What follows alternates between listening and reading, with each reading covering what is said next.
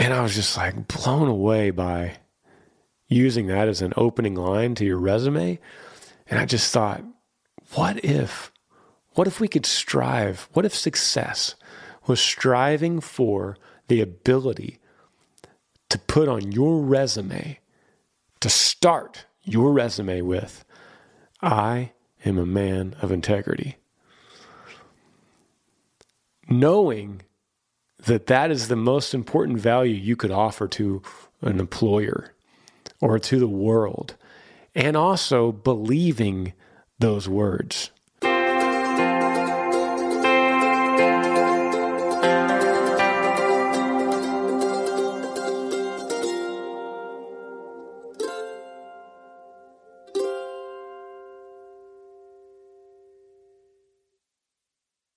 Hey guys, it's Granger Smith.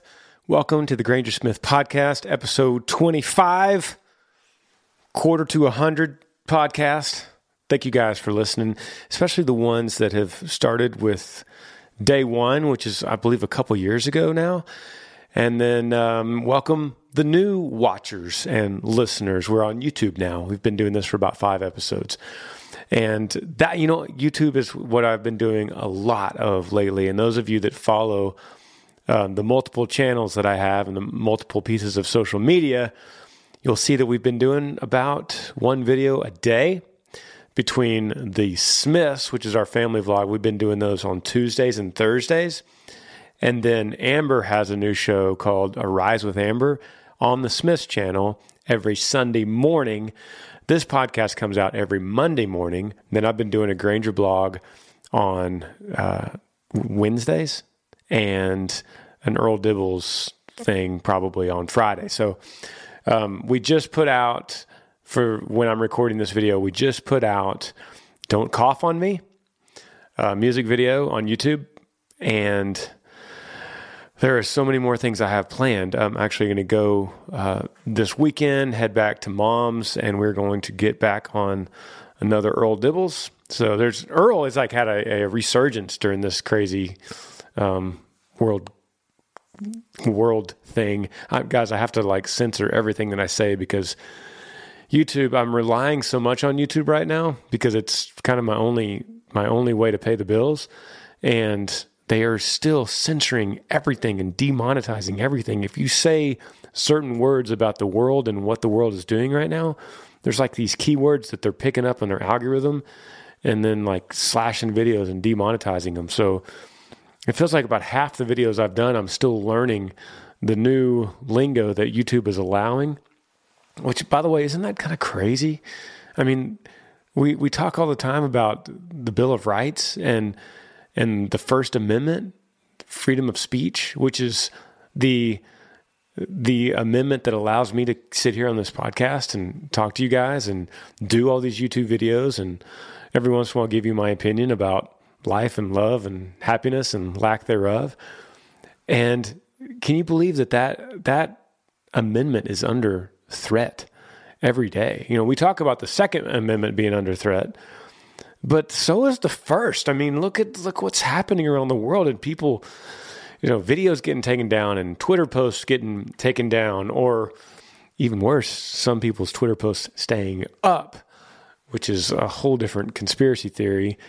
And I am just a, um, for those of you don't don't know me, I am a measly country music singer, and I shouldn't get involved too much in um, crazy conspiracies or uh, world events. I'm just going to call it like I see it.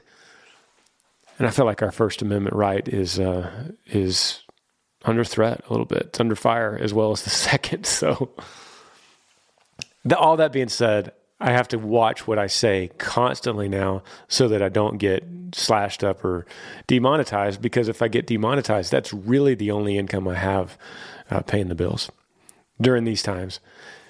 Let me get to some questions. This has been the kind of the theme of the last several podcasts since I can't have a guest because we're practicing this uh, stay away from each other thing. You know what it's called. And I've been answering your questions on social media, hashtag Granger Smith podcast, right? I've also been reading the comments from below these YouTube videos And you could be listening to this on Spotify or on a podcast app, or you could be watching it on YouTube.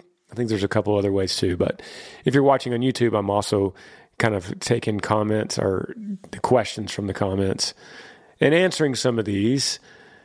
And uh, if you have something you want to ask me, go ahead and comment below this video or go to social media and hashtag Granger Smith Podcast and then ask your question. And this is the first one I want to read. And I kind of I got some questions, but I have not prepared anything. I haven't prepared. So my mind is completely cleared. I don't know what's about to come out. I hope I say the right things. That's the story of my life all the time anyway. First question is I've listened to all of your podcast and this morning I'm finishing up. So he says, I've listened to all of them backwards. So this morning I'm finishing up episode one. Have you ever met and told Garth Brooks about his impression on you as a kid? And the answer is yes, I have. Um, we've played a couple shows with Garth, and exactly how you think he might be, he is in real life. He's, you know, the uh, what we'd say in the band. He's the um, country music Oprah. You know, he's like, um, he's a man to the people. He's a man, and he never turns it off. Like his eyes locked on Garth eyes. You know. Um, where everything sounds like he's reading a speech, but it's actually just coming out of his brain. That's the real Garth. And we've played a couple shows with him, and, and I've gotten to spend some good time with him. And um, what this question is asking is earlier on a, I think I believe it was episode one of the podcast. I talked about Garth was such a big inspiration to me it, it, into what country music is because my grandpa passed away in the late '80s, and I was just a little bitty. And my first impression of country music was when my grandmother put on his tombstone, "If tomorrow never comes, Will you know how much I loved you? And that's a lyric from a Garth Brooks song. And that song had just come out. It was brand new on country radio at the time. I, think, I believe it was 89. And I saw that and I still remember that to this day. And I remember just, just seeing what a crazy impression that a song lyric from a songwriter, from a country music artist on country music radio, what that could do to a life, what that could do to a family.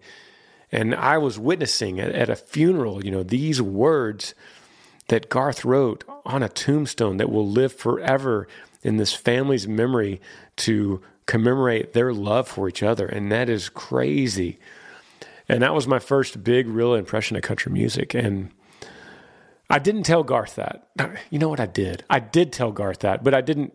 I just said, you know, really quick. I just said, I need to tell you that my your song "If Tomorrow Never Comes" is on my granddad's gravestone. I didn't go into detail like I'm doing right now, and um, I, I wouldn't say that I'm friends with him, but but we're we are.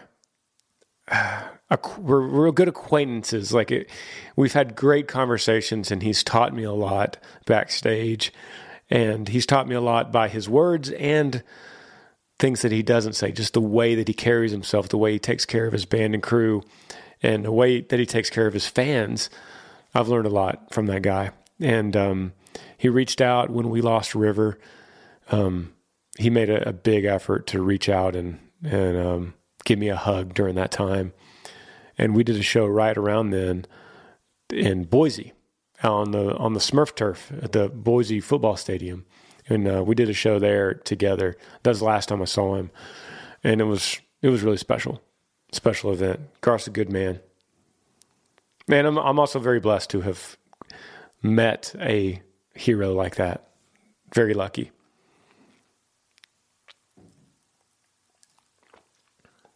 Some of these questions I I would kind of screenshot on my phone if I saw it several times, if I saw the same question. Here's one that I saw several times. How are you staying in shape? Any recommendations for home workouts? And I kind of talked about this on episode 24, and I left it open to you guys to kind of comment if you know any home workouts. And um, I talked about this on a on a vlog on my Granger channel as well. But what I've kind of always done, and and uh, true fitness to me is starts in the kitchen for sure. It starts with what you eat. At least that's for me. It's eighty percent what I eat, twenty percent of what I do, and I like to break a sweat once a day. It's just like a little rule I have. If I could get out and do whatever that takes to break a sweat once a day, um, that does really well for me. I don't know the science behind it. I just know it works really well for me. Um, the the second thing I do is I do strength training, and that doesn't necessarily mean weights. It just means I focus on muscle groups, and I've done this for probably 20 years, maybe more. And what that means for me is I usually start on I usually take Sundays off depending on the if it's a normal schedule I take Sundays off I start on Monday and I do chest and I could add like triceps to that I could add shoulders to that but it's mainly chest Tuesday I do legs and that includes you know quads and hamstrings and and uh, calves um, it could include um, some core. It can include anything lower body, really. Uh, on Wednesday, I'll do back, which is could be the back of the shoulders, could be lower back, mid back. Pull ups is like the quintessential back exercise. On Thursday, I'll go do shoulders, which is exclusively shoulders, and I could put a little chest in that day too, just like I did on chest. I could put a little shoulders, but I do majority of the muscle group shoulders on shoulder day, which is a lot of um, a lot of military press straight up. And on Fridays I do arms, which is biceps and triceps. On Saturdays, I will do the exercise that I had to skip for whatever reason if I had to skip one of those. And if I get to do all six days, then I'll add a core, kind of abs, and a little bit more cardio. Um, since we have all been staying home, none of that's really changed. I just, I either, we put together a little gym in the Yee farm. And so I'm either there or I could, you could do all of those things I just said at home. But to me, it helps to split those muscles up so I could hit chest like a ton of push ups and I can get as sore as I want. And then it rests literally for six days until I hit it again. And for me, once again, I'm not a scientist, not a nutritionist, but that has been, I've seen great results by splitting it up like that. And on top of all that, sweating once a day. What's got next? What we got next?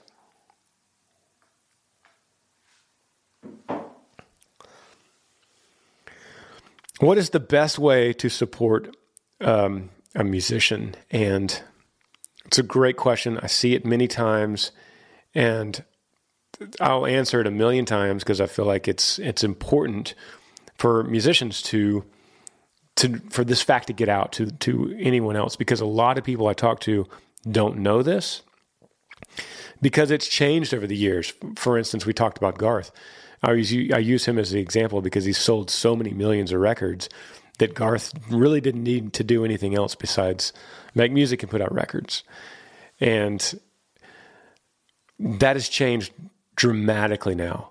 Um, as you know, the record business, selling records, selling songs, is pretty much non existent now. Um, streaming songs has taken the place of that. And the money associated with streaming is tiny. It's fractions of pennies.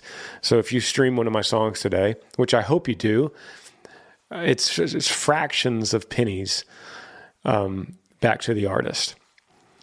What matters, number one, by far, above everything else, hands down, doesn't matter if you're playing an open mic night or if you're in stadiums, is going to see this artist at a live concert. Which is why this the state of events in the world right now is so crippling to musicians because that has become our number one way to pay all the bills. Number one, nothing even comes close. You cannot even compare anything close. And that especially applies to me because I consider myself a mid level artist. Like I'm not a, a, big headliner in an arena, but I'm not in the tiny bars anymore like I used to be for decades. And so that put me right in the middle where we have we still have a considerable amount of overhead and amount of um, crew and band to pay, but we're still not getting the the six figure digits or whatever that you get when you play um, when you headline arenas. And so, um, so if you want to support an artist, is you got to do the one thing that you can't do right now, and that's go see a live concert. Now, if we did a streaming concert, which would be fun, and we should do that just because it's fun, but there's no way that could actually help pay bills. So, and that goes with any other artist. You might be able to tip them, they might be able to make a couple hundred bucks. You know, that's awesome, and every penny matters, but it's not going to pay for 14 guys' salaries and all the other expenses that go on with putting on a live concert. That's okay. Well, you know, we're going we're going to uh, we're going to make it. All of us are going to make it through this. You listening, we're all going to make it through this. We just have to. I look at it like we're hanging on the monkey bars right now, and our knuckles are getting white, and all the blood is rushing out of our arms, and you just got to hang on. You want to drop, you want to just let go and hit the ground, but you just got to hang on. If you hang on just a little bit longer, we're going to be okay. And that's how I feel. So, the number one way you could support an artist is to go see a live concert, which is the one thing you can't do right now. Second best thing for me, literally, is to watch these videos. Watch these videos, subscribe to the channel if you haven't done that already. Um, hit the subscribe on the Granger channel, which is what this is on. Hit the subscribe on the Smiths. And um, we'll just keep making videos. And that's very encouraging as we see that. Now, we don't make, we make pennies on YouTube as well, but like I said earlier, every every penny counts right now. When will canceled shows have a rescheduled date? Another very common question. And I don't know. I don't know. I it's fun to ask people what's your take on this whole thing right now, this whole state of the world? When do you think we're going to be back to normal? And no one really knows. I have rescheduled dates in I believe there's some at the end of May and some in the beginning of June you know, I hope to God that those stay there. But I don't know. It, we could. This whole thing could be the end of June, or could be July, or God forbid, August, or even later. Uh, my kids are out of school for the rest of this semester, so there's that. But they, but I don't know. No one does, and I've talked to people, the highest people at every booking agency. No one knows. Everyone's just asking. We just don't know. Next question. This is interesting after talking about money. Are you thinking about getting a new truck anytime soon? well, regardless of if I'm playing concerts or not, I drive a 2008 Chevy Silverado Z71 pickup. I love that truck. It's, uh, what is it, 12 years old now. And it drives great. It's not a lemon. You know what I mean? When you can get a car or a truck and you just know a couple months after you you drive it around at home, you know it's a lemon. Like this thing's going to mess up all the time. This truck's not a lemon. It does great. Knock on wood. It's it it just rarely lets me down in any way. Um, I'm very comfortable with it. Um, uh, my dad drove in that truck with me. My my son River was in that truck with me. I have a lot of memories in that truck. I have absolutely no reason to ever let that truck go unless it just falls off its axles and totals itself. And God forbid I wreck it in some way like that. But but no, I, I don't. I'm not the kind of guy that drives a new truck. Who and what was your first concert when you were younger? 16 years old. I went to see George Strait in Texas Stadium in Irving, Texas. And I was a member of his fan club, so I stood in line. I I spent the night at Texas Stadium months before with the rest of the fan club members and uh, got up and I literally slept on the concrete in a parking lot and got up that morning when they opened the ticket office and I got second row center in the stadium. It was incredible. It changed my life seeing the crowd and seeing the lights and seeing the the production and seeing all the bands that started at noon that day it changed my life forever. And I did. I think I did an entire podcast about this, but it was a really big deal. It, it made me sitting there, my little cowboy hat on, you know, little skinny me. I was by myself, by the way.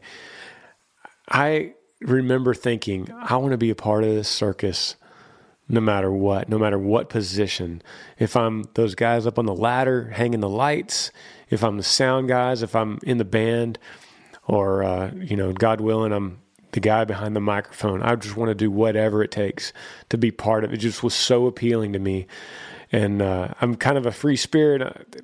I've always loved the idea of riding off into the sunset and roaming. That's always been me, and that's uh, that's that's really how I felt that day. So it was it's a good question because that changed my life forever. Okay, well, it wouldn't be a true podcast if I didn't get kind of deep, and I'm going to do that on this next one.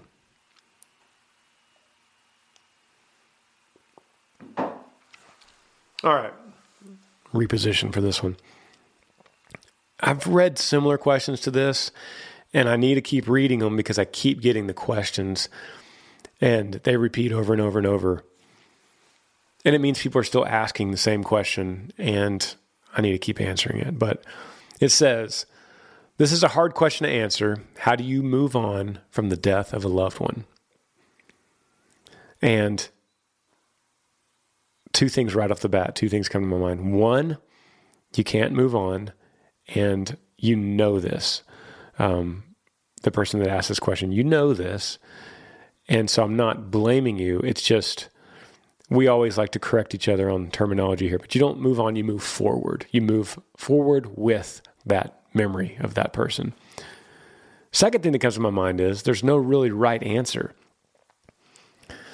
Unfortunately, the reason I know there's not a right answer is because I had two major losses in my life that were, let's see, five, uh, five years apart.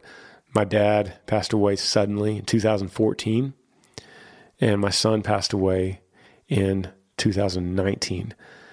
And I handled both of those very, very different. Both of them, you know, dad was my my hero. Learned everything from him. Um, we talked every day. We were so close. Uh, he was such a supporter of everything that I did. He was a man that I wanted to be. And eh, quick story about him, there's a million, but quick story about him is when we were going through his things after he passed, I've mentioned that we, we found the Ralph Waldo Emerson success poem. Um, I mentioned the the Teddy Roosevelt quote that I have on my arm, "Dare mighty things." But but one thing I haven't mentioned is my parents.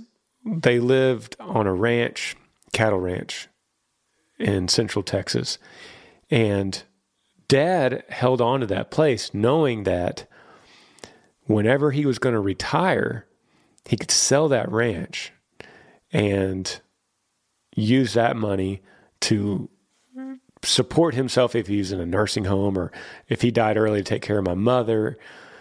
And that was always hard. That was a hard concept for us, the three boys, because we were like, don't I ever want you to sell the ranch. You know, that's a terrible retirement plan, Dad. But that's the way he looked at it. He was just very he, he he could just see things systematically like that like uh, i'll die here and then you'll take the you'll sell the ranch and that'll provide money for the funeral. And well he died a lot sooner than any of us had planned. But what we didn't know was he was so worried about that retirement plan he had that he was starting to apply for new jobs. So he was trying to build a little job application. And here's the point of the story. The first sentence of that job application said, I am a man of integrity. And then it went on to say things that he could do, the skills that he could do. And I was just like blown away by using that as an opening line to your resume. And I just thought, what if, what if we could strive? What if success was striving for the ability to put on your resume, to start your resume with, I am a man of integrity. Knowing that that is the most important value you could offer to an employer or to the world and also believing those words and I believed it when I read it because everyone that knew my dad felt that way about him. And it changed it changed the way I looked at life a little bit. And you know how when someone dies, you don't get to discuss something with them. So I never got to discuss, hey dad, I never got to tell him I saw your resume and I saw what you put. And he would he is the kind of guy that probably would have shaken it off like it wasn't that big a deal, you know. But but the truth is, it is a big deal. And that was my dad. That was just a small story about him. And there's many more, and I would I'd love to tell them because you know part of your your question on how do you how do you move forward after losing a loved one. Part of it is telling their stories and keeping them with you, and realizing that as you tell a story about a loved one, and you realize that that person actually lives inside of you in some strange way and not not like some gypsy voodoo way. I mean, I mean, you're part of their DNA, you know, you're part you, you have a genetic makeup that is similar and and sometimes I'll laugh, you know, and I'll and I'll think, "Oh my gosh, that was my dad laugh. That was my dad's laugh." Sometimes I'll literally look down at my hand and I'll think, God, that looked like my dad's hand. Like my hand's starting to look like my dad's hand. You know, you always look at someone's hand and you could you could recognize the the way the wrinkles are, you know. And we are so much a part of those people. And if you're not if you're not in the same DNA, like for instance, if it's a spouse, then you could say very similar things. You could laugh like that person. You could say a joke in a certain kind of humor that you would have gotten only from your spouse or from your best friend. And then you realize at that moment that they're still here. They're not physically here, but but in some kind of spiritual way, and it, they're still here. And then if you're if you're a Christian, you believe that they they are living forever in a in a beautiful place for eternity, and that we will meet again. We'll see them again. And you know, that's the first thing I thought of after Dad was, I can't wait to see him again, and I know I will, and I can't wait to catch him up on everything. I grieved very differently with River because with Dad, I would dive into pictures and videos, and I would soak up as much as of him as as I could. And with River, it was difficult to look at any pictures it was difficult to watch any videos or hear his little voice or hear his little laugh. It was very difficult, and it still is to this day. Um, I have to kind of prepare myself, and Amber will even tell me, like, hey, I'm going to watch a River video. and I'll have to prepare myself for what I'm about to hear because it could just hit me like a like a freight train if I hear that little voice again. And I, I think all in all, these two losses that I had that are that were just like monumental losses for me in my personal journey. These two men, the oldest and the youngest of the men that I loved,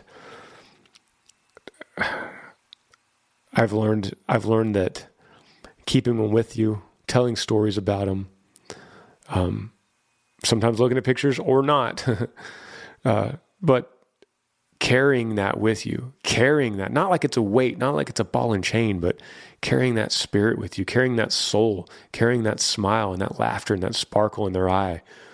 That's how you move forward. That's how you keep them with you. And you realize that everything that happens in your life moving forward, that many of those things are a result of the loss.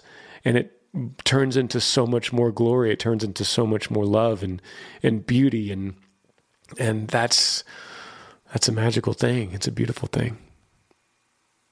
I don't think I could answer another question after that, after that, but thank you guys for listening. So much love for all, each and every one of y'all for uh, even caring to go. If you're, if you're still with me, you're even caring to go 30 minutes with me on something like this. But I will uh, I'll see you every Monday in this same exact format. Uh, Amber every Sunday, Smith's Tuesdays, Thursdays, Granger and Earl Dibble stuff in between all that. We'll see you guys soon. Thanks for listening. Yee yee.